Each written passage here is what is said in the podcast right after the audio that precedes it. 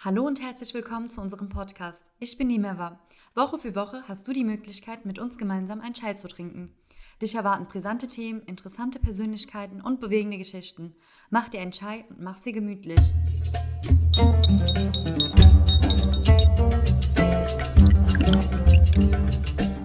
Hallo zusammen und herzlich willkommen zu unserer ersten und neuen Podcast-Folge von Auf einen Chai mit Asia im Jahr 2022. Heute haben wir Full House natürlich nicht im wahrsten Sinne des Wortes und das fraglos unter Einhaltung der Corona-Maßnahmen. Zu Gast bei uns haben wir Riem und Nadia. Wir werden heute über das Projekt im Flüchtlingslager Moria berichten, wo wir vor kurzem waren. Also bleibt dran.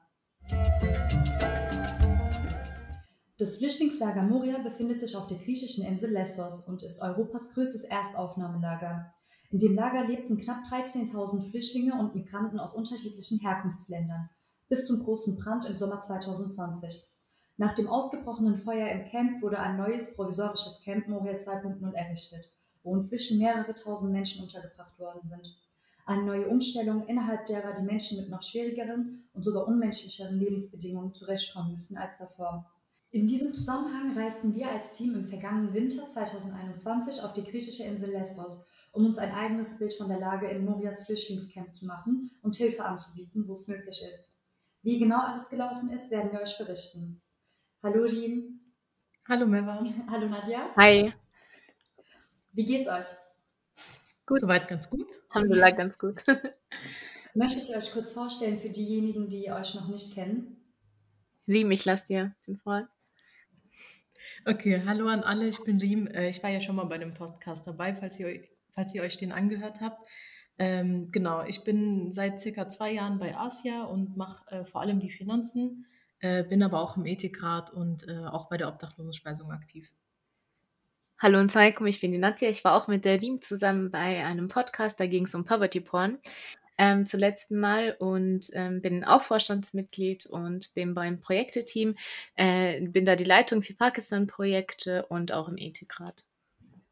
Es freut mich, dass ihr heute da seid und dass wir endlich über das Projekt reden können. Nadja, möchtest du vielleicht unseren Zuhör Zuhörern erstmal erzählen, was der Hintergrund unserer Reise nach Moria war?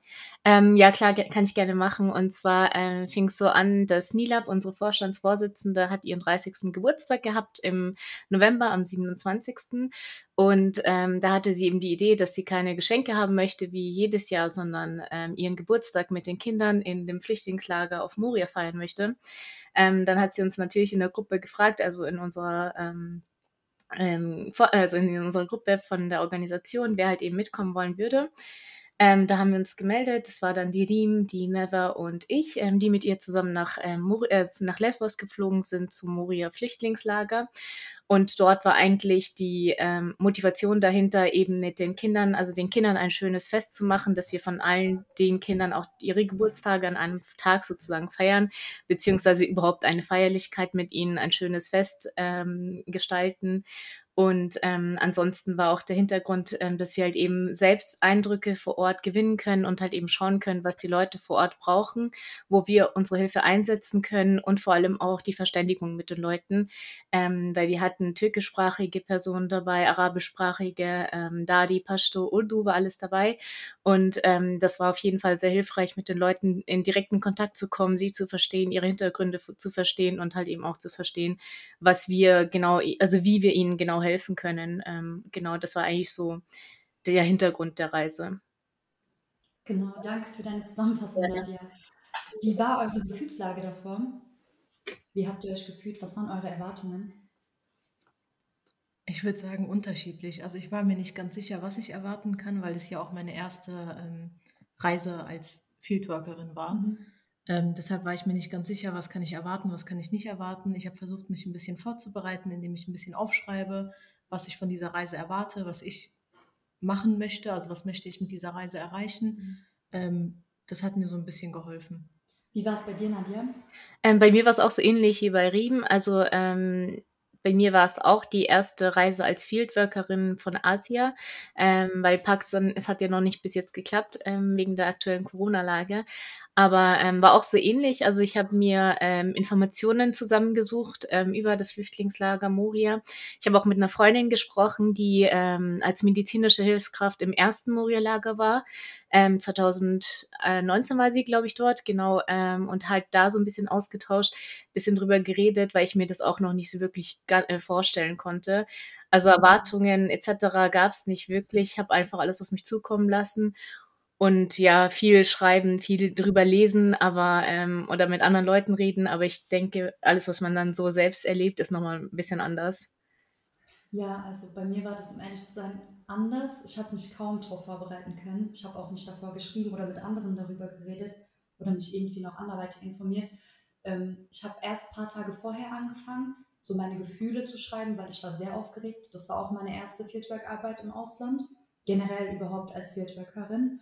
Ähm, und es war auch meine erste Reise ohne meine Familie. Also das war dann nochmal ganz anders. Ähm, ich habe dann vor Ort mehr geschrieben. Das war dann wie so ein Reisetagebuch, aber hat auch sehr gut getan, auch danach dann meine Gefühle zu schreiben. Ähm, genau, dann sind wir ja alle zusammen von Frankfurt, du aus München, ähm, nach mhm. Griechenland geflogen. Die Alea war ja auch mit uns dabei, die Alea Horst, die auch im vergangenen Sommer mit der Milab in Afghanistan war. Genau, wir sind dann gemeinsam nach Griechenland geflogen und dann hat uns die Freundin von Alea, die Fabiola, ähm, vom Flughafen abgeholt bei der wir dann auch die nächsten Tage ähm, im Physiotherapiezentrum Zeit verbracht hatten. Dann haben wir ein bisschen gebraucht, unsere Unterkunft zu finden. Nadja, willst du vielleicht was darüber erzählen, wie lange wir ungefähr gebraucht haben, unsere Unterkunft zu finden? Also wir hatten eine Airbnb-Unterkunft gebucht. Ähm, das war so ein kleines Häuschen mit drei Schlafzimmern. Ähm, und es ist ein bisschen kompliziert auf der Insel. Also es gibt viele Straßen, die ähnlich heißen, beziehungsweise gleich heißen, aber dann muss man zum Beispiel einfach nur zwei Buchstaben oder sowas extra dranhängen, um in der richtigen Gasse zu landen, sozusagen. Ähm, hat ein bisschen gedauert, bis wir, bis wir unsere Unterkunft gefunden haben, ähm, weil es halt eben auch Verständigungsprobleme gab mit dem Hausherrn dort. Ähm, also es war eine lustige, äh, also es war eine lustige Ankunft, die wir hatten, finde ich. Und ich denke, das wird uns auch immer in Erinnerung bleiben. Ähm, also es war auf jeden Fall ähm, eine schöne Erinnerung jetzt. Im, in dem Moment war es vielleicht ein bisschen nervig auch, weil wir müde waren. Ähm, wir waren halt ähm, zuerst, haben wir, wir haben uns in Athen getroffen. Ich bin aus München ähm, hingeflogen, ähm, die anderen aus Frankfurt äh, angekommen. Also es war eine lange Reise und danach sind wir natürlich von Athen nach Lesbos geflogen äh, mit einem ganz kleinen Flieger, der auch nicht sehr ähm, gemütlich war. ähm, ein bisschen wackelig. ein bisschen eine wackelige Reise. Ähm, äh, genau, Ankunft war eben genauso wackelig, aber ansonsten ähm, lief das alles ganz gut. Also der nächste Tag lief auf jeden Fall viel besser, als wir dann auch Fabiola, äh, Fabiolas ähm, Physiotherapiezentrum besucht haben und die anderen Leute auch kennengelernt haben. Ja, genau.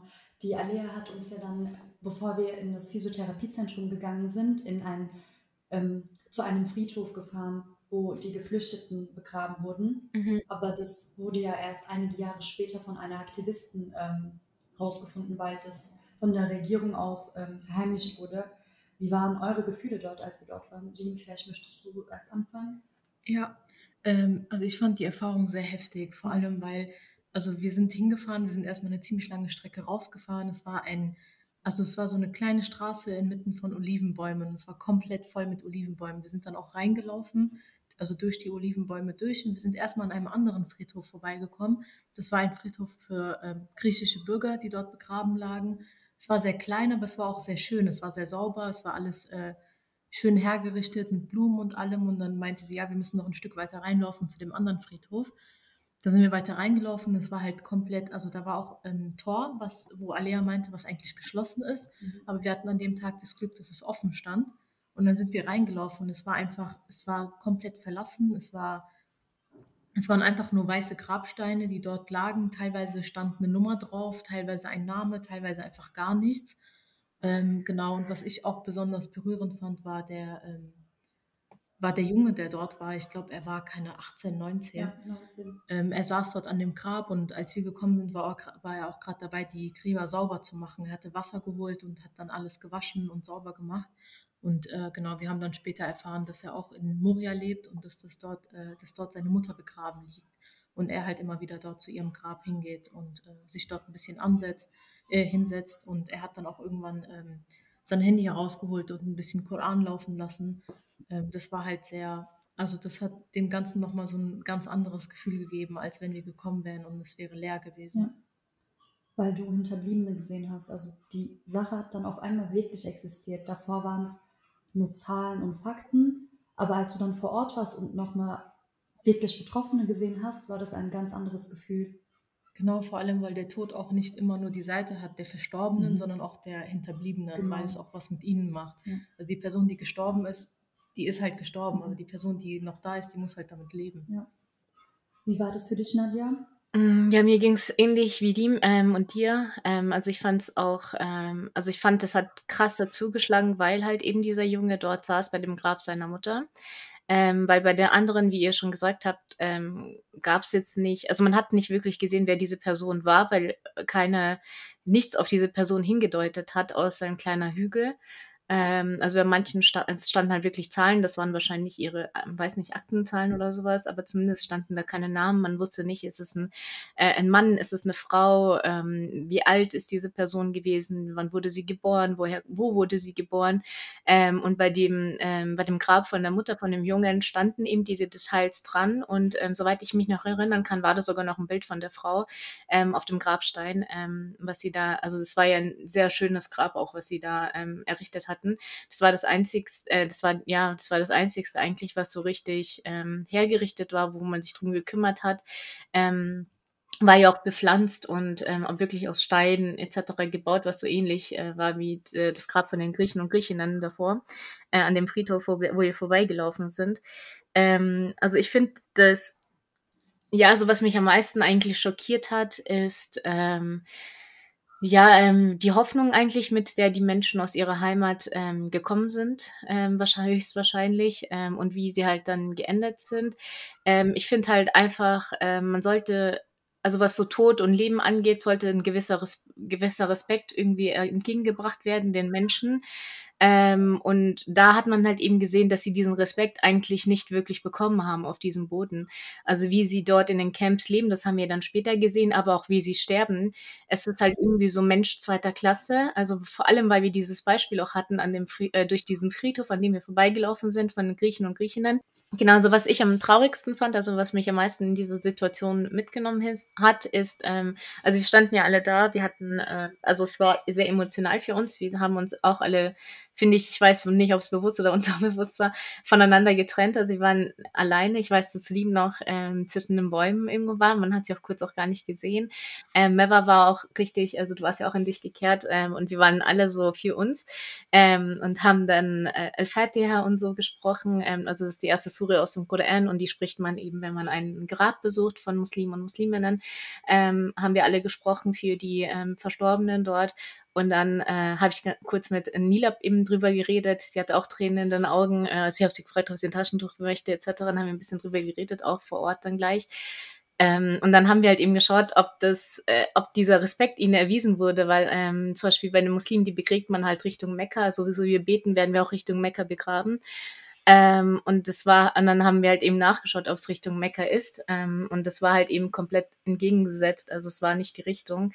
Ähm, das finde ich, hat, hat mich halt irgendwie so richtig traurig gemacht, äh, weil diese Menschen haben halt ihre Heimat verlassen, wo, ähm, wo es vielleicht nicht so eine Hierarchie gäbe bei den Gräbern und wo vielleicht ihre letzte, also ihre letzte Pflicht als Begräbnis, als Muslime etc., also ihre Identität erfüllt werden, werden würde. Ähm, und das war halt jetzt eben, auf Lesbos war es halt eben jetzt nicht dieser Fall. Also ich fand, das hat mich halt damals, also vor Ort richtig mitgenommen. Also es tut mir auch immer noch so voll im Herzen gerade weh, wenn ich darüber rede. Ähm, wie einfach die Menschen waren Nummern oder nicht existent. Man wusste nichts über sie, wusste nichts über ihre Identität. Also sie waren, ja, also es war halt so, als wären sie auf dieser Welt so sinnlos gewesen. Man erinnert sich nicht mehr an sie, ähm, man weiß gar nichts mehr über sie. Sie sind einfach verschwunden, obwohl sie ein ganzes Leben gelebt haben. Teilweise gab es auch kleine Gräber, ähm, das waren Babygräber wahrscheinlich, also man ganz kleine Hügel, dann größere Hügel etc. Aber die waren halt einfach wie so erloschen auf dieser Welt. Also das fand ich eigentlich so am schockierendsten. Das stimmt, als ob sie nie existiert hätten, oder? Ja. Also man weiß halt nichts über die, man weiß nicht, wer da liegt. Und normalerweise ist es ja nicht so, sonst weißt du ja immer Vor- und Nachnamen geboren und verstorben. Steht ja eigentlich immer überall an allen Gräbern, die man eigentlich so kennt. Vor allem das Heftige ist ja nicht nur, dass wir nichts über sie erfahren konnten, sondern dass ja auch die Familien von ihnen oft nicht wussten, mhm. wo sie stecken, weil die griechischen Behörden sie einfach dort begraben haben, ohne irgendwem Bescheid zu geben. Mhm. Der Friedhof wurde ja später erst entdeckt, wie Meva schon gesagt hat. Das heißt, selbst ihre Ängsten wussten nichts davon. Sie wussten nicht, wo sie liegen, sie wussten nicht, wo sie einfach hingehen können und für sie beten können. Geschweige denn, dass irgendeine, ähm, irgend, irgendwas anderes stattfindet, was ihnen nochmal so die letzte Ehre erweisen würde. Ja, also sie wussten auch, wenn du zum Beispiel hinkommst, du weißt halt nicht, okay, da liegt vielleicht meine Verwandten, liegen, liegen vielleicht dort, aber was ist jetzt deren Grab? Ähm, das ist halt ja, also das finde ich halt echt am traurigsten, dass man gar nichts über diese Person wusste. Und dieser Junge, das war halt auch voll süß. Ähm, also er hat ja ähm, ähm, die Pflanzen auf dem Grab seiner Mutter ähm, bewässert und dann hat er auch Wasser über alle anderen Gräber geschüttet. Und das fand ich halt echt total süß, äh, wie er sich halt auch um die anderen Gräber gekümmert hat, weil er halt eben gesehen hat, okay, die sind halt irgendwie schon verwahrlost da. Ähm, und er hat dann auch Dua für alle gemacht, genauso wie er für seine Mutter Dua gemacht hat. Und äh, ich fände es halt schön, wenn die anderen Angehörigen auch die Möglichkeit hätten, ähm, hinzukommen, zu trauern, ähm, sich ein bisschen verbunden zu fühlen, an die schönen Sachen, Erinnerungen, erinnert zu werden mit ihren Verwandten etc. und ihnen halt eben zu gedenken. Dann ähm, nach dem Friedhof sind wir ja zu der Fabiola gefahren, da haben wir sie ja das erste Mal richtig kennenlernen können. Ähm, für diejenigen, die Fabiola noch nicht kennen, ähm, sie ist aus Chile und kam vor sechs Jahren nach Griechenland und hat dort ein Therapiezentrum eröffnet für die Geflüchteten. Also sie hat hauptsächlich äh, geflüchtete Patienten äh, aus dem Camp immer äh, behandelt. Und durch sie sind wir ja auch ähm, nachher in das Camp ähm, reingegangen und dort die Leute kennenlernen können. Wie fandet ihr das bei der Fabiola? Ich fand das sehr ähm, schön irgendwie, auch sehr beruhigend, weil das Haus mit den Bäumen so ruhig war irgendwie. Vor allem nach dem Friedhof habe ich mich sehr gut gefühlt dort. Wie magst du dazu erst was sagen? Ähm, ja, also ich stimme Meva auf jeden Fall zu. Es war sehr ruhig dort. Es war auch sehr, sehr schön einfach. Das Wetter war ja auch noch sehr schön zu der Zeit, wo wir dort waren. Ja. Äh, man hat sich wirklich sehr wohl gefühlt bei ihr. Und es war auch so ähm, familiär, sowohl sie als auch Sandra die mhm. auch dort ist im Jahr alle paar Wochen, so wie sie erzählt hat, ähm, die ursprünglich aus Argentinien war. Kolumbien. Kolumbien, genau. Die ursprünglich aus Kolumbien war. Ähm, das war einfach so eine familiäre, ähm, familiäre Atmosphäre. Also man hat sich wirklich sehr wohl gefühlt dort. Ähm, ja, also ich stimme auf jeden Fall zu. Ähm, ich finde, als wir schon geparkt haben draußen, ähm, haben, haben wir gleich schon so Gelächter gehört, Musik gehört. Man hat schon gleich, also es ist so ein schönes Häuschen, sehr hell und man sieht dann, also es sind, die hat Obstbäume im Garten, äh, Apfel, Mandarinen, äh, Oliven, alles Mögliche findet man dort, auch Granatapfel. Und man hat das von draußen schon so mitbekommen. Es sah aus wie eine kleine Party, also es war auch so eine kleine Gartenparty, die sie äh, für uns organisiert hatte. Ähm, und ich fand jeden Tag, also äh, wir waren ja jeden Tag eigentlich dort ähm, und jedes Mal war es eine sehr schöne Atmosphäre, ähm, sehr beruhigend. Ich habe mich sehr, sehr wohl gefühlt in diesem Häuslein und man hat auch eben gesehen, also wir konnten ja auch die Patienten ähm, und Patientinnen einige Tage begleiten und man hat eben gesehen, wie sie da so relaxed, entspannt rausgegangen sind und wie gut ihnen die Therapie und vor allem auch die Menschen dort getan haben. Also ähm, ich habe mir so auch, so, also sie hatte dann eine Duftlampe in den Räumen stehen ähm, und das war auch einfach, du kommst rein und das war einfach so entspannend und das hat uns richtig gut getan, finde ich, nach dem Friedhof, dass du da einfach gleich in so eine, ja, es war so ein Safe Space, du hast dich so sicher gefühlt, die Leute, ähm, vor allem Fabiola und Sandra, die waren sehr einfühlsam, die Therapeutinnen dort, ähm, genau, das hat, haben wir einfach alles gebraucht. Ähm, und also es war so entspannend, dass ich dann auch geschaut habe, welchen Duft sie bei der Duftlampe hat und habe es mir dann hier gekauft, weil es sich halt einfach so daran erinnert, an diese schöne, entspannte Atmosphäre dort. Ja. ja das war dort wirklich schön. Ähm, ja, an dem Abend haben wir ja noch darüber geredet, was wir in Moria machen könnten an Projekten, weil wir da vorher nicht genau wussten, mhm. ob wir überhaupt irgendwas machen können. Da haben wir ja den Patrick kennengelernt ähm, von der Organisation Leave No One Behind, mit dem wir dann auch ähm, kooperiert haben. Äh, genau, da hatten wir über die Projekte geredet, was sie bis jetzt gemacht haben und was wir über Asia machen können. Die Gespräche fand ich auch sehr ähm, gut, weil wir auch von ähm, den Einheimischen auch ein bisschen mehr über das Camp erfahren konnten, mhm. weil da ja auch der eine ähm, Geflüchtete, also der ehemalige Flüchtlings, äh,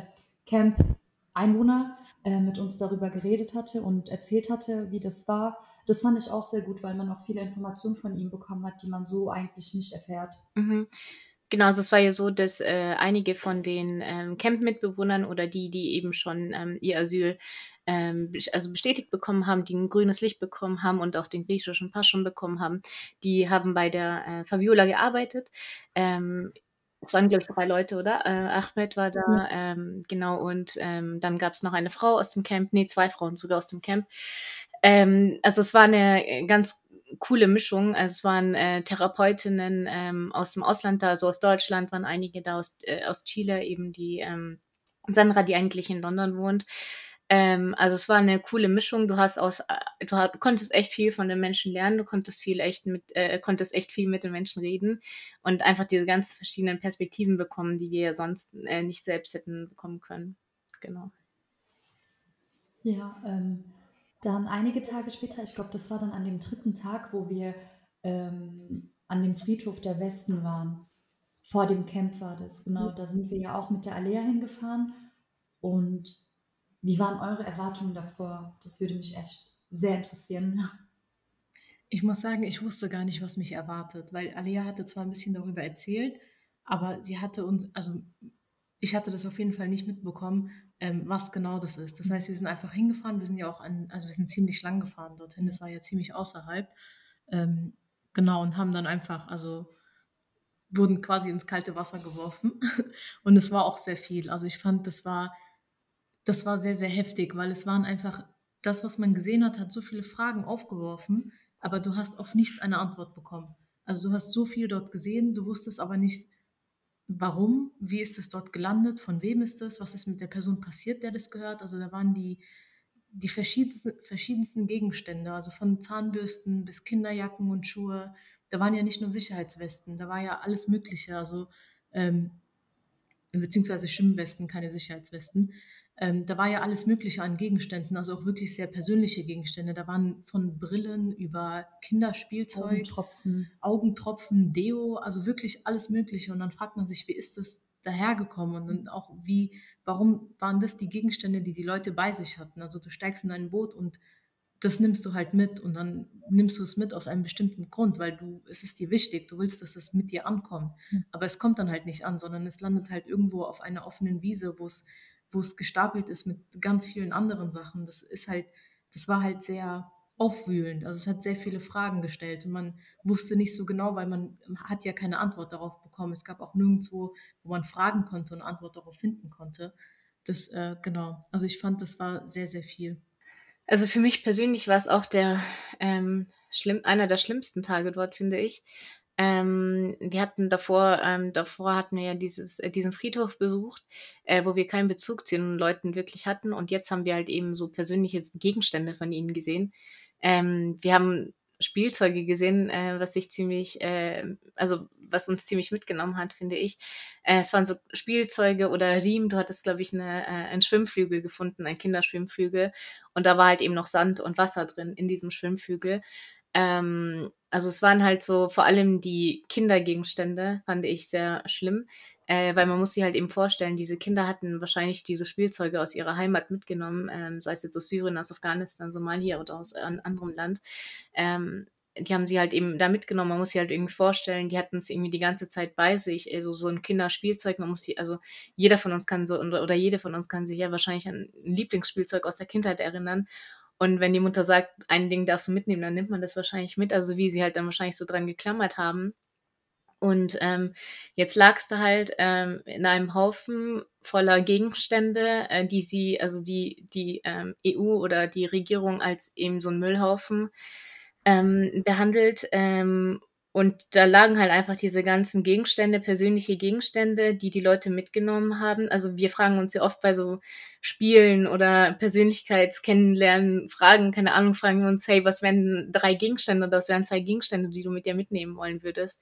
Und da lagen halt eben diese Gegenstände, die die Leute mitgenommen haben, wo, wo sie halt eben nur die Auswahl hatten, ein paar geringe Gegenstände mitzunehmen. Und die lagen halt dann so vor unseren Füßen. Ähm, und vor allem bei ähm, bei den Spielzeugen, kann man sich halt irgendwie denken, dass es wahrscheinlich die Kinder sind, die es leider nicht lebend geschafft haben, weil ähm, wer hätten sie es lebend geschafft, nimmt man denen ja nicht die Gegenstände dann weg, wenn sie ankommen mit den Gegenständen, weil das sind ja die Westen etc., die halt eben den Leuten ausgezogen werden und also die halt irgendwie an Land geschwommen werden oder am Land lebend ankommen und das sind ja eben die Westen, die halt ihnen abgenommen werden, die dann dort liegen. Ähm, und dann halt eben diese ganzen Gegenstände. Ich denke, das sind halt einfach Sachen, die an Land ähm, gespült werden vom Wasser und halt eben ohne Person ankommen. Ähm, also die Spielzeuge haben mich am meisten mitgenommen, weil man sich echt nicht vorstellen kann, dass die halt irgendwie überlebt haben wahrscheinlich. Weil ich mir nicht, einfach nicht vorstellen kann, dass die Helfer Spielzeuge wegnehmen, die die Kinder aus ihrer Heimat mitgenommen haben. Ähm, ansonsten fand ich irgendwie es auch sehr pervers, wo, ähm, wo, diese, wo dieser Friedhof von den Westen war. Also es sah sehr idyllisch aus, muss man sagen. Äh, ich fand, das war auch einer der schönsten Gegenden auf der Insel. Ähm, also von der Natur aus. Das war eine sehr schöne Kiste, äh, Küste. Äh, sehr grün alles. Ähm, ja, so wirklich ein schöner Urlaubsort zum Entspannen eigentlich. Und dann so mittendrin lag halt einfach dieser Haufen, dieser menschengemachte Haufen in dieser schönen Natur. Und also ich fand, das ja, ist halt wieder dieser Kontrast gewesen, also was halt die Welt uns gegeben hat, was die Natur uns gegeben hat und was wir einfach daraus machen oder wie wir einfach miteinander umgehen. Und das muss halt einfach echt nicht sein. Also es waren halt so sehr schöne Hügel daneben. Äh, also ich bin dann zum Beispiel, wir haben auch, da auch hat man wieder gemerkt, wir sind alle so auseinandergegangen, jeder so für sich, ähm, hat sich Zeit genommen, um das irgendwie zu verarbeiten, was wir da eigentlich vor uns sehen, also was das eigentlich für ein Ergebnis ist von unserer Menschheit. Ähm, und dann habe ich mich auf so einen Hügel hingesetzt, wo ich halt beides gesehen habe. Und das hat mich halt noch trauriger gemacht, diesen Kontrast einfach zu sehen ähm, wie friedlich und wie schön eigentlich die Natur ist und wie Platz da eigentlich ist für uns alle. Und dann halt einfach dieser Haufen, wo einfach so viele Identitäten, so viele Persönlichkeiten, so viele Gegenstände und Emotionen aufeinander geworfen wurden. Und das Krasse ist, wir haben ja nicht immer alles gesehen. Da, als wir dort waren, wurde ja schon aufgeräumt. Ähm, also für mehrere tausend Euro hatte ja schon die Regierung ausgeteilt, äh, aufgeräumt und äh, beschildert natürlich auch, wo sie das Geld reingesteckt hatten. Ähm, also die Alea war ja schon öfters dort und hatte, hatte mir auch am Athen Flughafen, hatte ich sie ein bisschen was drüber gefragt, hatte sie mir auch schon Bilder gezeigt, die sie dort geschossen hatte. Also das waren ja meterhohe Berge dort und die haben wir ja nicht mehr gesehen, weil da alles schon mit Baggern weggeschafft wurde. Also es lagen schon noch Gegenstände da, aber auf keinen Fall vergleichbar mit dem, was sie schon alles gesehen hatte. Aber trotzdem war das so heftig einfach, finde ich. Also es war einer der schlimmsten Erfahrungen, finde ich, dort. Ja, das, da stimme ich dir auf jeden Fall zu. Vor allem, weil man danach auch noch so viele Fragen hatte. Ja. Und keiner beantwortet, ja. ja. Genau. Du weißt nicht, was aus denen geworden ist, ob die überlebt haben, wie du schon gesagt hast. Also man nimmt ja dann nur ein Spielzeug mit. Warum sollte man das dann dort zurücklassen? Mhm. Ich fand das auch sehr schlimm, dass dort auch noch Menschen gelebt haben. Also wenn du ein bisschen weiter hochgelaufen bist, war da wie so ein kleiner Dorf noch kleine Häuschen nebeneinander und die haben dort wirklich gelebt. Also haben die das ja von Anfang an mitbekommen und gesehen. Das muss ja auch die ähm, Bevölkerung dort sehr traumatisiert haben. Hm. Ja, das ist eh krass. Das ist immer so, äh, auch das Moria-Flüchtlingslager, das ist ja auch gar nicht so abgeschottet. Also es war ja auch ziemlich zentral, finde ich, ähm, das erste und das zweite auch. Äh, also da wohnen ja Leute daneben, gegenüber etc. Das sind Supermärkte. Also beim zweiten Moria 2, wo wir äh, hauptsächlich waren, ist ein Lidl einfach daneben. Da gehen ja Leute einkaufen. Also es ist so, es ist eine ganz komische Stimmung auf dieser Insel, finde ich. Es ist wirklich komisch, man kann es gar nicht beschreiben. Es ist irgendwie so düster alles. Das stimmt wirklich. Ja, düster. Obwohl das Wetter so gut war, war es einfach düster. Ja, ja wo du das schon angesprochen hast mit dem ähm, Camp, da sind wir ja dann an dem vierten Tag ins Camp dann gefahren, gegen mittags. Da, davor war ich sehr aufgeregt, muss ich sagen, weil ich davor ähm, nie die Erfahrung gemacht hatte. Also ich habe auch davor nie mit Geflüchteten oder so gearbeitet. Ähm, da hatte ich irgendwie keine Erwartungen, aber ich hatte Respekt vor der Arbeit. Wie war das bei euch davor? Vielleicht du erst. Ja, ich muss sagen, also ich kenne ja ähm, Unterkünfte für Geflüchtete hier aus Deutschland. Mhm. Äh, da war ich schon in ganz verschiedenen, ähm, hier in Frankfurt und in der Umgebung und habe dort auch mit Geflüchteten gearbeitet. Also ich hatte den Vergleich von hier, äh, wusste aber natürlich nicht, wie das dort ist. Also ich wusste, dass das auf jeden Fall nicht vergleichbar ist, aber wie anders und wie genau das ist, wusste ich natürlich nicht. Deshalb, ähm, genau, hatte ich hatte nicht wirklich Erwartungen, aber ich wusste auf jeden Fall, okay, es wird nicht so sein wie hier, also nicht die, es wird nicht so sein wie die Unterkünfte, die ich von hier kenne. Ähm, genau, als wir dann dort waren, das war ja auch nochmal ein bisschen schwieriger, weil, weil wir schauen mussten, wie wir dort reinkommen, ähm, weil das natürlich kein, also nicht öffentlich zugänglich ist und die auch da nicht jeden reinlassen. Die, ähm, also der Ein- und Ausgang wird natürlich kontrolliert, da war sehr viel Polizei, sowohl vor dem Camp als auch im Camp.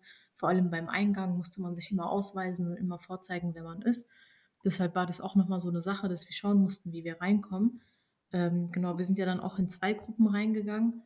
Ähm, Nadja und ich waren dann zusammen. Wir sind als erstes reingegangen und äh, genau, Meva und Nilop sind, sind ja dann hinterhergekommen.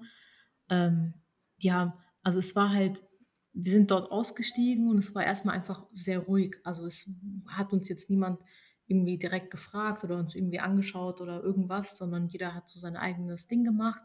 Und wir sind dann halt einfach ein bisschen rumgelaufen, haben dann auch irgendwann angefangen mit ähm, ein paar Leuten zu sprechen und sie ein bisschen was zu fragen. Ähm, genau. Ich fand das alles irgendwie so ein bisschen überfordernd, weil ich mir halt die ganze Zeit die Frage gestellt habe, okay, was kann man anders machen? Also wir haben uns ja das Lager angeschaut, wir haben uns die Zustände angeschaut, wir haben von Alea auch sehr viel gehört, was so Regelungen angeht, wie zum Beispiel, keine Ahnung, fünf Minuten zum Duschen wöchentlich. Ähm, und meine Frage war halt immer direkt, okay, aber was kann ich ändern? Und dann fand ich es immer sehr schwierig, weil dann jedes Mal, wenn man irgendwie auf einen Vorschlag gekommen ist oder irgendeinen, irgendwie dachte, okay, das und das könnte man doch verbessern.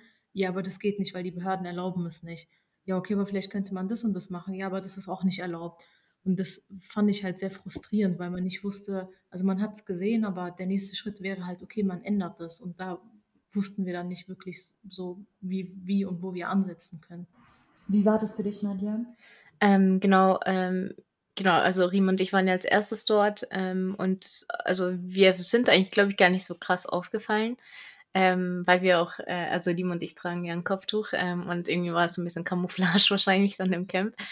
Ähm, also ja wir konnten ein paar Leute, haben wir wiedererkannt und sind dann auch direkt zu ihnen gegangen, weil wir die schon aus der Physiotherapiepraxis von Fabiola kannten.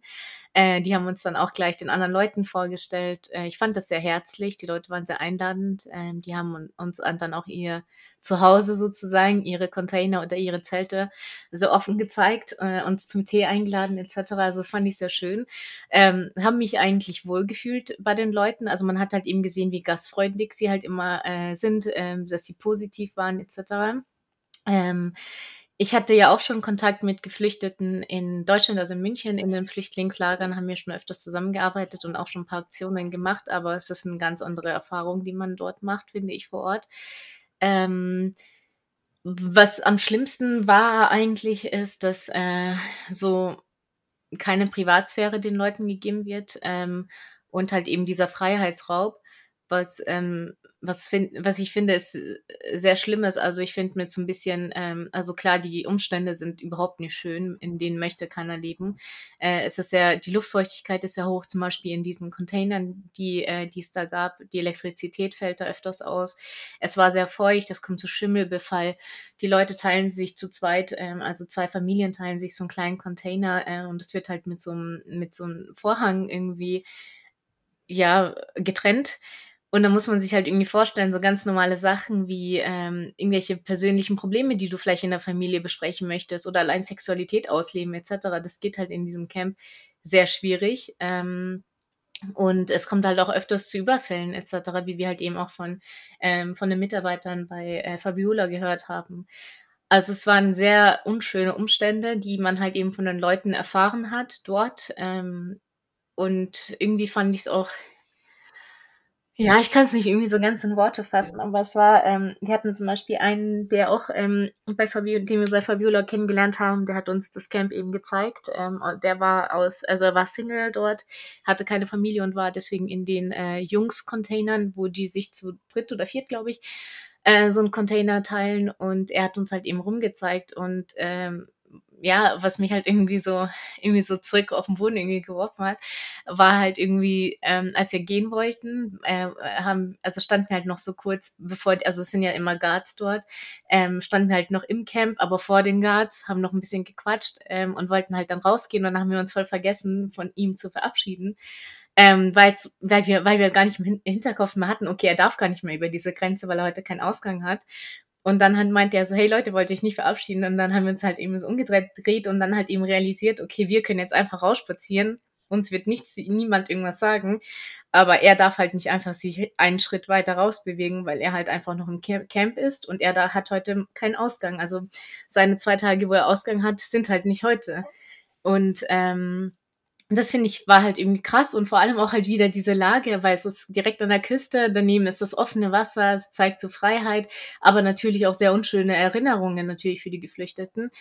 Und daneben ist halt so ein eingezäumter also auf der einen Seite zäumt dich halt das Wasser ein und auf der anderen Seite zäumen dich halt meterhohe Drahtzäune ein und die Guards sozusagen, die dich halt die ganze Zeit beobachten und halt bestimmen, wann du duschen darfst, wann du äh, rausgehen darfst und einen Arzt besuchen kannst etc. Also das finde ich halt, ähm, ja, dieser Freiheitsraub und diese fehlende Privatsphäre nimmt den Menschen irgendwie, finde ich, also sehr unwürdevoll, wie die behandelt werden dort. Ja, vor allem, obwohl das im Freien steht, Mhm. also du eigentlich ja das Meer sehen kannst, fühlst du dich trotzdem so gefangen, weil du erstens gar keine Möglichkeit hast, ähm, dann rauszugehen, wann du Lust hast.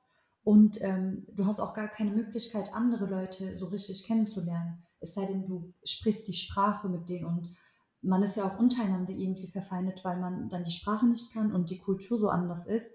Und dass man dann diese ganzen Menschen zusammen wie in einem Stall dann, also weil so war das, ähm, irgendwie zusammenfärscht und die gar nicht beachtet. Also das fand ich irgendwie am schlimmsten, weil die haben gar keine Möglichkeit, sich irgendwie zu treffen, zu reden oder eine Therapie zu bekommen.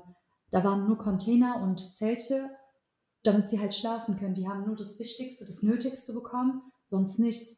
Was das Essen angeht, die haben ja auch nur am, zweimal am Tag Essen bekommen, morgens bisschen Obst und Brot und dann eine Mahlzeit was die dann halt für den ganzen Tag aufteilen sollten, äh, was denen aber meistens nicht geschmeckt hat, weil es erstens ähm, vielleicht vergammelt war, also schlecht war, oder ähm, weil es denen einfach nicht geschmeckt hat.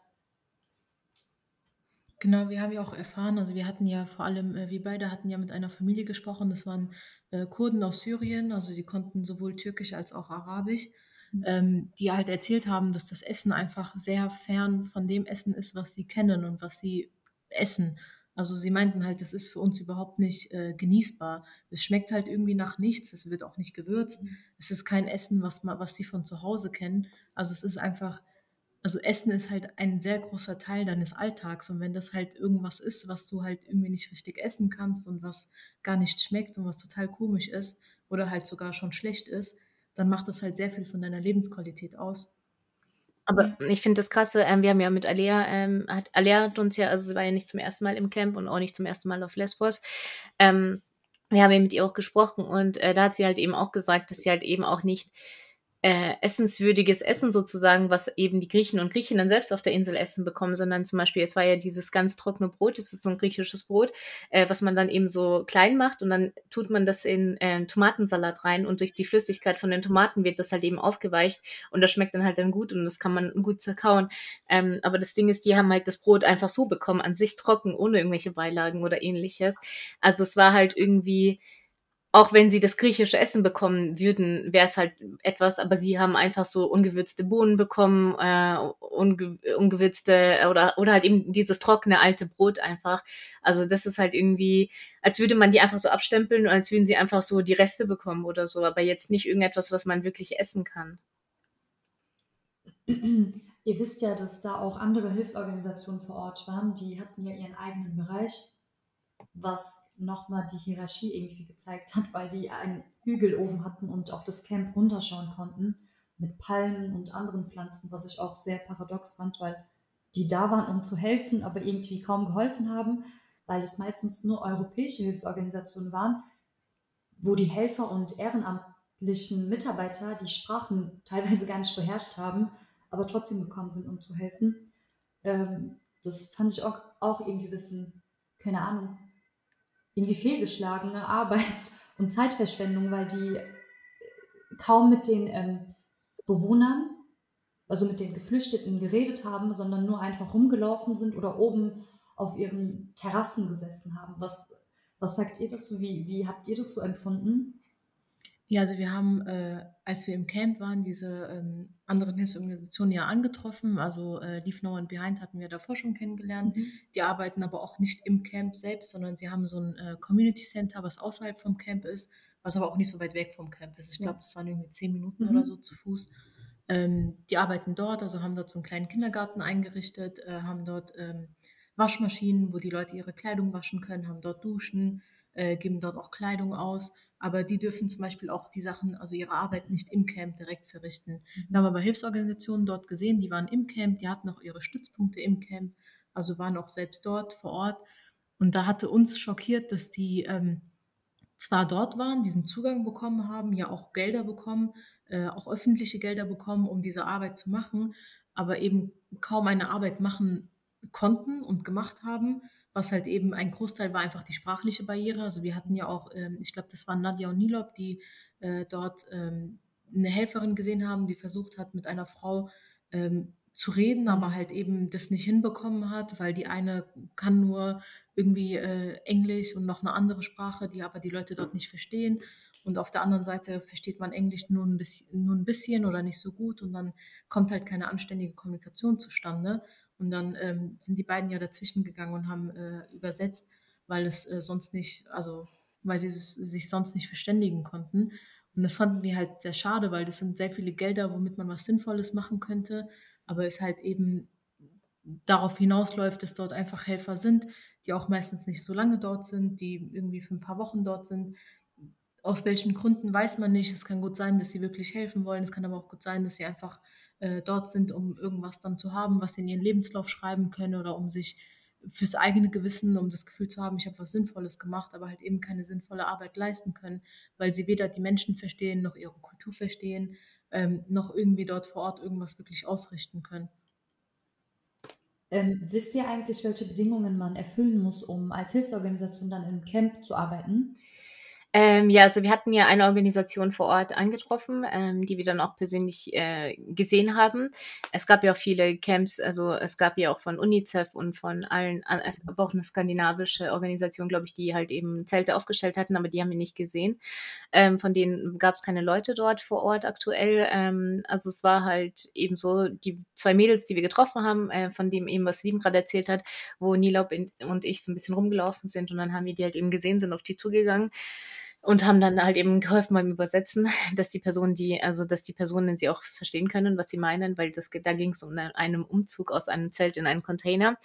Ähm, und da haben wir halt so ein bisschen gequatscht, aber es waren ziemlich junge Mädels, ähm, die beiden. Eine war aus Berlin und eine war, ähm, ich glaube, die war aus Norwegen, soweit ich weiß. Und ähm, da haben wir so ein bisschen gesprochen. Also es war wie so ein ähm, freiwilliges soziales Jahr sozusagen bei ihnen ähm, die haben sich bei der Organisation beworben.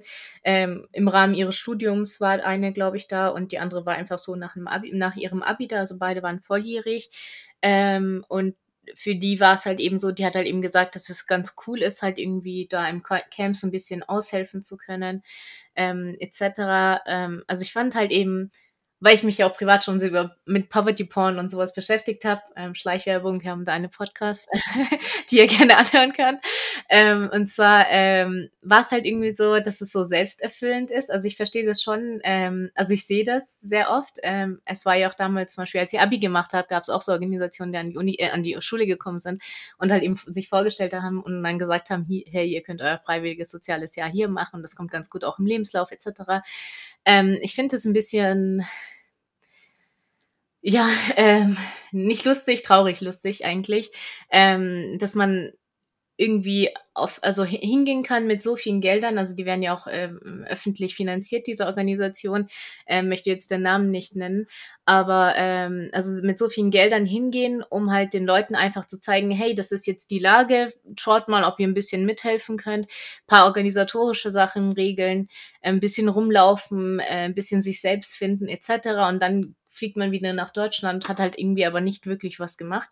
Also wir haben auch mit den Leuten drüber gesprochen dort ähm, und irgendwie ist es halt so, dass so viel Geld reingesteckt wird in eine Arbeit, die nicht so einen krassen Mehrwert hat, den sie haben könnte, würde man einfach mehr Überlegungen hinter diesen Projekten stecken oder würde man halt eben auf die Leute zugehen, die allein die Sprache zu sprechen. Ähm, das ist ja auch schon mal ein Schritt Richtung, wenn du jemanden verstehen möchtest, dann musst du ja auch die Sprache von dieser Person sprechen. Ähm, und ansonsten gibt's ja immer diese Blockaden und du wirst niemals auf einer emotionalen Lage irgendwie mit jemandem sprechen können, wenn du die Sprache nicht sprichst. Also man kann sich oberflächlich vielleicht verständigen, so how are you oder sowas, das verstehen die. Uh, oder ähm, do you want to move or, oder sonst irgendetwas, aber mehr verstehen die halt eben nicht. Und ähm, das finde ich halt eben sehr schade, dass, äh, dass das Geld einfach rausgehauen wird, ohne halt irgendwie zu verfolgen, was passiert mit dem Geld, wie können wir eine Situation verbessern, weil das geht ja schon seit Jahren, das Camp ist ja nicht neu, das ist ja auch das zweite Camp jetzt. Und äh, irgendwo läuft halt immer wieder was schief, aber keiner achtet irgendwie drauf oder gibt sich die Mühe zu schauen, okay, wie könnte man das denn optimieren, wie könnte man es verbessern, wie könnte man die Leute sich besser fühlen lassen. Ähm, also es war halt irgendwie so ein bisschen, kam so rüber, als wäre es so eine Freizeitaktivität für die Leute dort gewesen. Natürlich wollen die auch helfen, äh, aber vielleicht ist es ihnen auch gar nicht bewusst, welche Auswirkungen das auch auf die Leute hat, wenn da Leute kommen, äh, aus, von außerhalb ihnen helfen wollen, aber ihnen gar nicht helfen können, weil sie sie gar nicht verstehen oder nachvollziehen.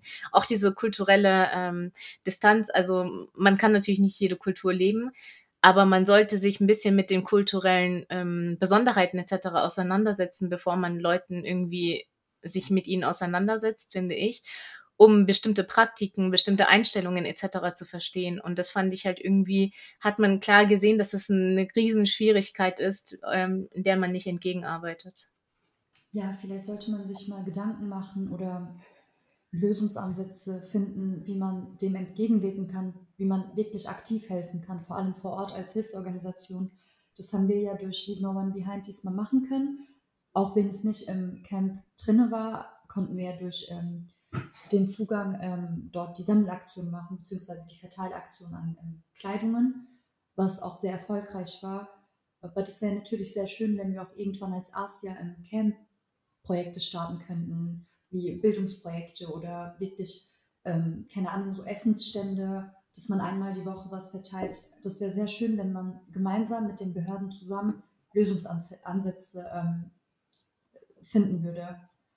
Ähm, ja, an unserem letzten Tag oder vorletzten Tag haben wir ja eine kleine Party geschmissen für die Kinder aus dem Camp. Das war ja auch sehr cool, wo wir das vorher zusammen vorbereitet haben und kleine Süßigkeitenpäckchen vorbereitet haben. Die hatten sich ja auch sehr gefreut, die Kleinen. Wie fandet ihr das?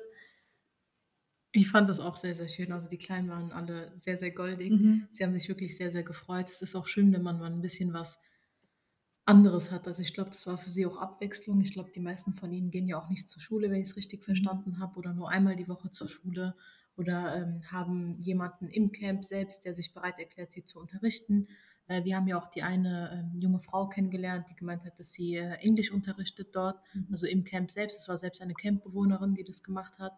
Ähm, aber ansonsten kommen sie nicht wirklich irgendwie raus aus dem Camp oder sehen irgendwas anderes. Deshalb war das für sie, glaube ich, auch sehr, äh, sehr viel Abwechslung. Man hat auch gemerkt, also man merkt es vor allem Kindern sehr schnell an, also wie das Ganze sie auch belastet. Also es gab da auch ein Kind, was am Anfang sehr, sehr ruhig war und sich sehr zurückgehalten hat und nicht mit uns reden wollte. Backe?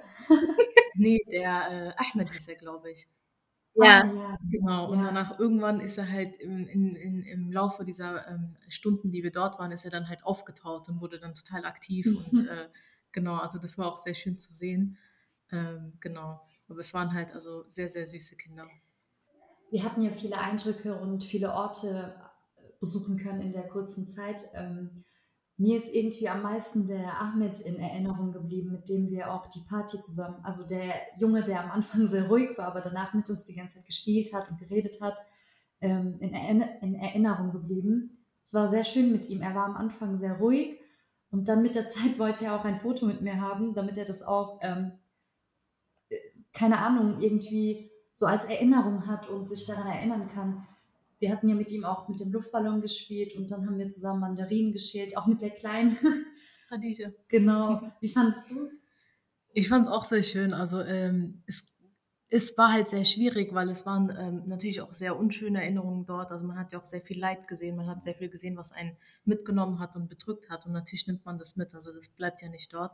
Man hat aber auch sehr viel Schönes gesehen. Also es ist halt immer so dieses... Ähm, dieses Beidseitige. Es ist halt nicht nur alles schlimm, sondern es gibt halt auch schöne Momente. Und das war vor allem dieser Tag mit den Kindern, aber auch mit den anderen dort, also auch die ähm, Frauen, mit denen ich mich unterhalten konnte. Es waren halt äh, größtenteils Frauen aus Syrien, ähm, mit denen konnte ich mich unterhalten, die halt auch von sich erzählt haben. Und dann, es waren halt sehr heftige Geschichten, Geschichten, die sie erzählt haben, aber ich fand ihren Umgang damit halt sehr schön. Also da war eine ältere Frau, die meinte, äh, ihr Mann ist vor circa zehn Jahren verschwunden, also der war dann plötzlich weg, er wurde mitgenommen und sie weiß bis heute nicht von wem. Also sie weiß nicht, ob das die Regierung war, ob das ähm, die Rebellen war oder wer das sonst äh, war. Sie weiß nur, dass er plötzlich weg war und sie hat auch keine eigenen Kinder. Das heißt, diese Frau war komplett alleine. Aber so wie sie mit allem umgegangen ist und sie hat dann auch immer so Scherze gemacht und war halt total lustig drauf. Also es war es war halt, man, man hat Leid gesehen und gleichzeitig hat man auch Schönes gesehen. Und es war so dieses, diese Kombination aus beidem, was natürlich ähm, auch einen selbst geprägt hat und was man natürlich äh, mitgenommen hat. Ja, auf jeden Fall. Sind dir, Nadja, besondere Orte oder Menschen in, in Erinnerung geblieben? Ähm, ja, also ich fand eben Ja, so auf jeden Fall, was in Erinnerung geblieben ist, unser erster Tag, ähm, unsere Begegnung mit dem Typen, der uns dann geholfen hat, ähm, den Weg zu finden. ich glaube, das werden wir niemals vergessen. Ähm, und ähm, ansonsten vom Camp selbst und von ähm, äh, The Earth Medicine ähm, finde ich vor allem, da war so ein kleiner Junge, den haben wir Bucky genannt. Ähm, eigentlich hieß er Mohammed, aber ähm, er hatte so ganz süße dicke Bäckchen. Und ähm, der war am Anfang so voll schüchtern und hat sich gar nicht getraut. Irgendwie, er war die ganze Zeit mit seiner Schwester und hat alles gemacht, was, ihre, was seine ältere Schwester gemacht hat. Und dann haben wir ihn einfach einmal mit so einem Luftballon ein bisschen abgeworfen und ihn ein bisschen zu lockern. Und dann ist er so voll ausgeflippt. Das war halt voll lustig, wie wir halt mit ihm gespielt haben. Er hat dann so voll ausgepowert, man hat dann so voll gemerkt, er war den ganzen Abend aktiv etc. Ähm, es hat ihm auch voll Spaß gemacht. Also ich glaube, den werde ich halt niemals vergessen. Ansonsten ähm, fand ich auch eine Person, die, äh, die ich auch, äh, an die, die ich mich auf, an die ich oft denke, ist äh, Toshi Sandra. Ähm, das war die äh, Physiotherapeutin, die ursprünglich aus Chile ist und halt in London wohnt, die immer wieder dort ist. Ich fand ihre Aura war einfach so schön. Ähm, sie war so einfühlsam. Wir haben auch darüber geredet, also auch über ihre Erfahrungen. Und da fand ich es halt so schön, wie ihr halt dann selbst die Tränen kamen, als sie halt über die Leute gesprochen hat und welche Auswirkungen halt eben die Therapie etc. auf die Leute hat und wie gut das halt in ihm tut und wie gut es ihr auch tut, irgendwie ähm, da was zu machen. Also sie meint ja auch, die helf ich helfe ihnen nicht, sie helfen mir. Ähm, das ist auch so ein Ereignis, woran ich oft denken muss, finde ich. Ähm, und ansonsten fand ich ähm, sehr schön, äh, die Hoffnungs, ähm, wie hoffnungsvoll die Leute noch waren. Ähm, Riem hat ja schon erzählt von dieser älteren Frau, die ganz alleine dort war in diesem Camp. Ähm, die war halt richtig lustig. Also ich habe sie zwar nicht so gut verstanden, weil sie hat Arabisch gesprochen, ähm, aber sie war halt einfach so eine lustige Persönlichkeit. Ich habe sie die ganze Zeit lachen sehen. Oder dann war noch Khaleds Familie, er hatte ja zwei Kinder, äh, ein ganz süßes Baby und ähm, eine Tochter, Khadija und seine Frau, die waren auch sehr äh, optimistisch, finde ich. Die haben so was Schönes ausgestrahlt. Ähm, und zum Beispiel da, bei denen habe ich dann die Geschichte noch nachverfolgt, weil die hatten uns eben erzählt, dass sie positive Papiere bekommen haben, dass sie bald, ähm, ich glaube nach Ungarn, oder? Äh, nee, nicht nach Ungarn oder Schweden. Schweden. Ah, okay, dass sie da, ähm, äh, dass sie da Asyl bekommen haben, dass sie dorthin ziehen dürfen. Ähm, und jetzt am 18. Dezember habe ich dann gesehen, äh, sind sie, haben sie äh, Camp verlassen und sind nach Schweden gereist. Also es ist sehr schön, also man vergisst die Leute irgendwie nicht, man will halt wissen, was aus ihnen geworden ist. Äh, ich fand das auch sehr cool, als wir ähm, die Akupunktur von der Sandra bekommen hatten, weil also ich hatte das davor noch nie bekommen. Das war auch das erste Mal ich war auch davor ein bisschen aufgeregt, aber es hat auch irgendwie gut getan, in der Gruppe dann zusammen zu sitzen. Es war wie so eine kleine Gruppentherapie, wo wir dann nochmal über das, über alles geredet haben und fand ich auch sehr schön, dass wir diese Erfahrung machen konnten. Ja, also es war halt der Umgang mit den Leuten. Also zum Beispiel, die wussten ja, okay, wir erleben sowas ähm, zum ersten Mal oder halt eben so direkt zum ersten Mal und wie die auf uns reagiert haben. Also Fabiola, Sandra etc., die ganzen Leute. Also sie waren halt echt immer so, haben uns immer gefragt, wie es uns geht. Also es war halt, also wir haben, waren gut aufgehoben, finde ich. Ähm, mhm. Das war das Schöne dran. Ähm, was halt bei den anderen Leuten halt scha also schade ist, viele Leute in dem Camp, die halt eben nicht zu diesem Therapiezentrum gehen dürfen, weil die halt irgendwie keine Verletzungen haben oder ähnliches, ähm, dass sie halt irgendwie nicht solche Strategien oder solche Möglichkeiten haben, ähm, ihre Sachen zu verarbeiten. Also wir waren ja davon schon so mitgenommen. Die hatten da auch, also uns ging es auch wirklich nicht gut, psychisch, finde ich. Ähm, wir auch in unserem Airbnb kam es ja oft dazu, dass wir halt geredet haben, äh, traurig waren oder halt eben dann Zeit für uns genommen haben äh, aggressiv geputzt haben oder Nila hat gekocht oder sonst irgendetwas. Also wir hatten ja auch, es hat uns auf jeden Fall mitgenommen, aber uns, um, um uns hat sich jemand gekümmert, äh, vor allem die Sandra durch ihre Akupunktur. Ähm, da haben wir festgestellt, dass wir alle fast am Sterben sind mit unseren Organen. aber, aber es war halt ähm, cool, dass sie, dass sie uns so aufgehoben gefühlt haben, finde ich. Also ich fand es sehr schön, die Leute, wie sie mit uns dort umgegangen sind. Wie habt ihr euch nach der Rückreise eigentlich gefühlt? Oder habt ihr irgendwelche Strategien, ähm, das zu verarbeiten? Äh, ich muss sagen, ich fand es total komisch, weil es hat sich so angefühlt, als wäre man plötzlich in einer anderen Welt wieder. Also man war dort und dann war man plötzlich, also hat sich selbst da wieder rausgenommen und dann wieder in eine andere Welt gesetzt. Und es war irgendwie, hat sich angefühlt wie so eine Parallelwelt. Es war komplett was anderes. Äh, ich fand es auch am Anfang ein bisschen schwierig, wieder so in den Alltag zu kommen und wieder ähm, ja, den Sinn darin zu sehen, irgendwas zu machen, was ich halt vorher den ganzen Tag über gemacht habe. Ähm, das war ein bisschen schwierig, aber ich finde, es ging dann wieder. Ich habe auch da noch äh, sehr viel geschrieben und versucht, das irgendwie so festzuhalten, ähm, um damit klarzukommen. Ich fand es aber auch sehr hilfreich, dass wir sofort, als wir zurückgekommen sind, uns Gedanken gemacht haben, okay, wir haben das jetzt alles gesehen, aber wie können wir was ändern? Und dann haben wir auch sofort die Sammelaktion auf die Beine gestellt äh, das organisiert und damit angefangen und das ähm, auch äh, erfolgreich dann geschafft, dass dort die Kleidung ankommt. Ähm, das war halt so eine Sache, die einem dann auch geholfen hat, damit klarzukommen, weil man wusste, okay, ich bin nicht einfach hingegangen, habe mir das angeschaut, gedacht, ah ja, okay, sehr schlimm und bin dann wieder gegangen, sondern ich habe wirklich dann auch geguckt, wie man da was verbessern kann. Wir sind ja auch jetzt gerade noch am Schauen, was für Projekte man noch dort umsetzen kann. Ähm, genau, das hat mir dann sehr geholfen. Ähm, ja, ging mir so ähnlich. Ähm, ich wurde auch richtig ins kalte Wasser geworfen. Also wir sind, ähm, ich glaube, kurz vor acht in der Früh bin ich angekommen in München und ähm, Ne, meine Nichte, die hat auch am gleichen Tag wie Nilab Geburtstag, am 27. und wir sind am 28. sind wir wieder in Deutschland angekommen. Und das war halt gleich so der Kindergeburtstag, dann am Nachmittag, so um 15 Uhr musste ich dann gleich dorthin, habe mich davor noch kurz hingelegt. Und dann haben wir, also ich habe auch den Mädels dann gleich in unserer Gruppe danach geschrieben, am Abend, das weiß ich noch, ähm, wie komisch ich mich dort, gefühlt habe. Es war so, als würde es so alles so hallen in mir. Also außerhalb von mir, die ganzen Kinderstimmen etc. Also bei diesem Geburtstagsparty von der, meiner Nichte waren ja auch viele Kinder da. Und es war einfach so dieser Vergleich, die Kinder und dann die anderen Kinder, die sind ja irgendwie fast gleich alt. Und das hat mich schon mitgenommen. Und auch die ganzen nächsten Tage, muss ich sagen, da war auch so ein Druck auf der Brust. Also man hat sich sehr unwohl gefühlt, finde ich, in dieser Situation. Und da hatten wir dann auch ähm, kurz telefoniert, glaube ich, wir äh, zu viert, ähm, die wir dort waren ähm, und ein bisschen ausgetauscht und äh, fand es auch sehr schön, wie wir halt irgendwie so offen drüber reden konnten. Also Merva, du hast ja auch viel erzählt, dann ähm, Sim hat viel erzählt. Also dass wir uns halt gegenseitig gefragt haben, wie es uns geht, dass wir füreinander da waren, äh, weil wir das irgendwie alles zusammen mit äh, zusammen erlebt haben und ich finde, das hat auch so anders zusammengeschweißt, finde ich. Ähm, ich bin jetzt auch irgendwie noch motivierter als sonst, als also in der Hilfsorganisation vor allem zu arbeiten und wirklich aktiv dagegen was zu tun. Wie du schon gesagt hast, das hat mir auch sehr geholfen, dass wir direkt danach die Sammelaktion an, also äh, starten konnten, weil das mich auch irgendwie so innerlich beruhigt hat. Okay, ich bin jetzt hier zurück, dort konnte ich nicht so viel helfen, aber hier in Deutschland kann ich jetzt mit, mit dem Team gemeinsam ein Projekt auf die Beine stellen und vor Ort ähm, mit Leave No One Behind umsetzen. Das hat mir echt sehr gut, äh, sehr, sehr geholfen. Aber bei mir hat es auch sehr lange gedauert, also um die zehn Tage, bis ich überhaupt dann irgendwie wieder klar, also damit klarkommen konnte. Ich weiß nicht, woran das liegt. Vielleicht, weil das so meine erste Reise war und ich davor nie ähm, in so einem Ausmaß Erfahrung gemacht habe.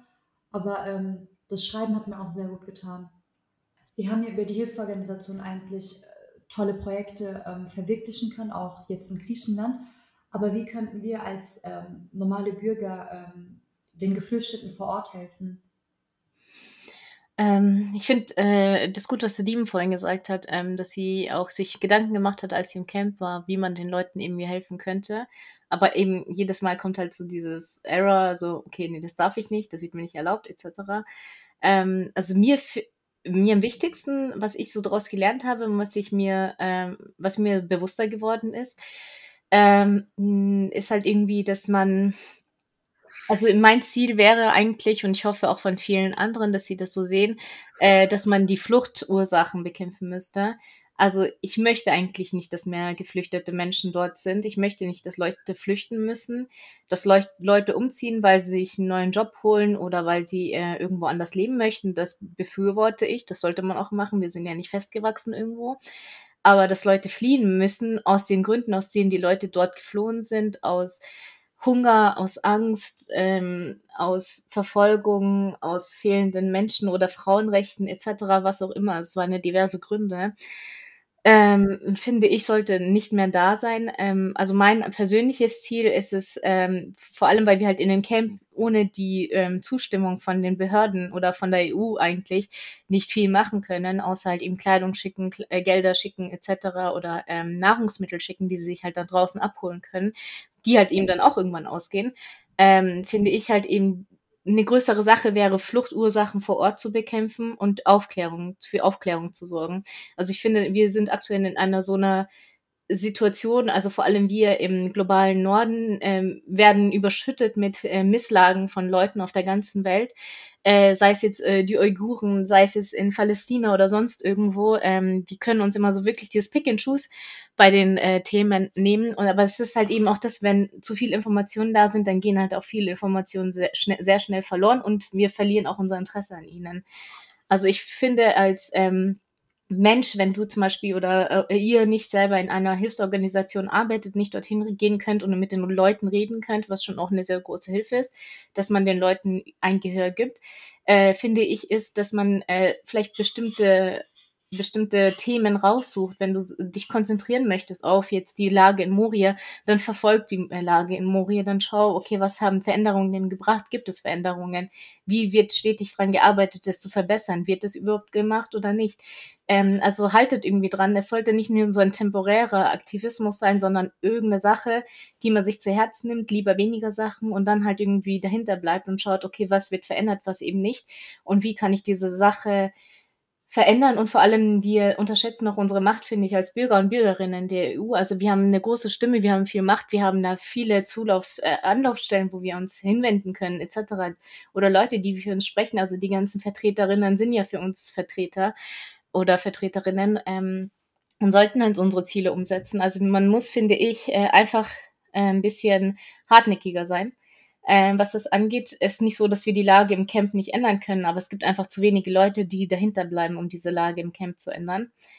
Ähm, wenn, man wenn man das immer wieder in der Öffentlichkeit erwähnt, wenn man das verfolgt, wenn man immer wieder die Leute wirklich im, auf bürokratischen Weg auch sozusagen ähm, nervt, wenn sie sich auch genervt fühlen, man sollte das machen. Und das ist eigentlich die größte Hilfe, finde ich. Und ansonsten halt wirklich ähm, Prävention vor Ort und Aufklären. Du hast auf jeden Fall recht, Nadja. Ähm, danke für den Aufruf. Du hast es auch sehr gut auf den Punkt gebracht. Wir sollten als Mitmenschen ähm, uns noch mehr aufklären und noch mehr informieren, damit wir den Leuten in Not helfen können. Also keine Hilfe ist zu klein. Ihr könnt auch gerne zu uns kommen. Wir können zusammen Projekte starten und die verwirklichen. Das ist, äh, machen wir sehr gerne und freuen uns auch auf jede helfende Hand. Ähm, danke euch, dass ihr heute da wart und mit mir darüber geredet habt, über die Reise in Moria. Ähm, ja, somit haben wir das Ende der heutigen Pod Podcast-Folge erreicht. Bis zum nächsten Mal. Falls ihr an Asia interessiert seid, sei es als Helfer oder Sponsor, könnt ihr uns gerne über YouTube, Facebook, Instagram, TikTok kontaktieren oder besucht unsere Webseite. Ihr könnt uns auch unter der E-Mail-Adresse chai.asia.net erreichen, um Fragen bezüglich der Folgen zu stellen oder einfach eure Wünsche und Kritik zu äußern. Wir freuen uns über eure Feedbacks. Danke fürs Reinhören und bis zum nächsten Mal.